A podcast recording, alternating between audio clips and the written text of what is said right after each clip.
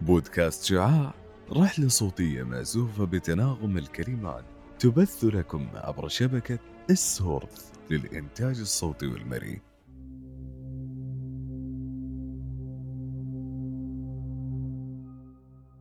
يا أهلا ومرحبا بكم مستمعين الأعزاء. معاكم تسنيم فريد وهذا بودكاست شعاع.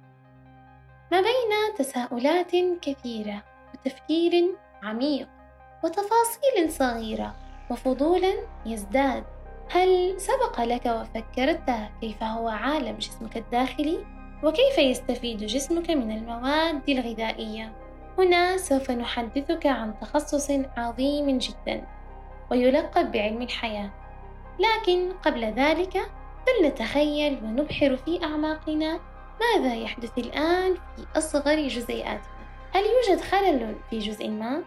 مع بودكاست شعاع سنتعرف على البطل الحقيقي لجميع هذه التساؤلات وهو تخصص الكيمياء الحيوية.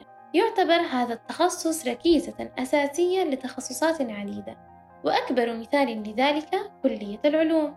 لكونه يعتبر تخصصا مهم وممتع وصعب في آن واحد.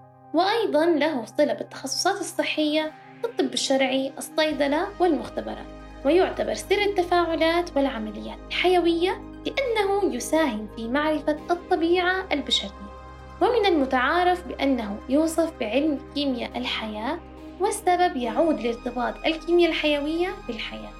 ويدرس هذا التخصص عن العمليات والتفاعلات داخل جسم الكائن الحي من الإنزيمات الهرمونات وكذلك عمليات الأيض وهو من أهم المجالات ذات الآفاق الواسعة في سوق العمل حيث توجد شبكة تفاعلية من الفرص الوظيفية العالمية. ولا ننسى أن وطننا يتمتع بالازدهار في إضافة فرص عمل تواكب رؤية المملكة العربية السعودية 2030 ويتمتع أيضا بميزته الجوهرية التي تحدث في الأزمات لاكتشاف المضاد الحيوي المناسب وأكبر مثال ما قد حدث في جائحة كوفيد-19 ما هي المهارات المطلوبة للتميز؟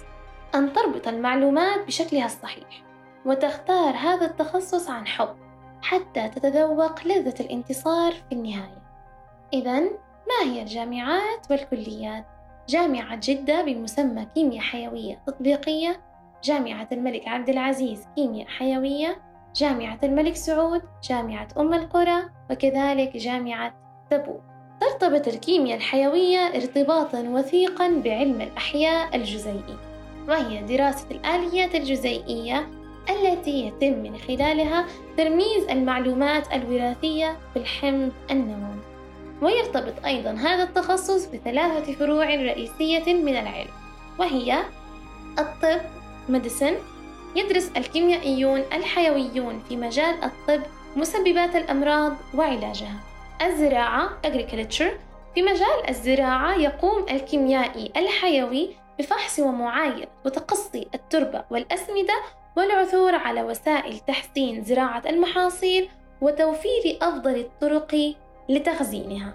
كذلك التغذية nutrition يدرس أبطال هذا التخصص في هذا المجال طرق وسبل الحفاظ على الصحة بالإضافة إلى آثار سوء التغذية. مدة دراسة هذا التخصص المبهر بجمال تفاصيله وعلاقاته المتجذرة بالتخصصات الدقيقة الأخرى هي أربع سنوات.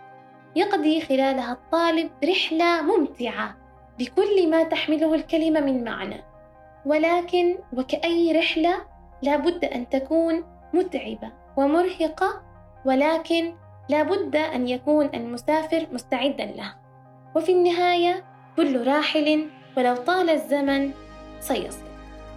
هنا سوف ننير العقول بمعرفة إيجابيات هذا التخصص التنوع في المجالات الوظيفية والقدرة على العمل بشكل خاص كفتح مختبر خاص أو في المشاريع البحثية.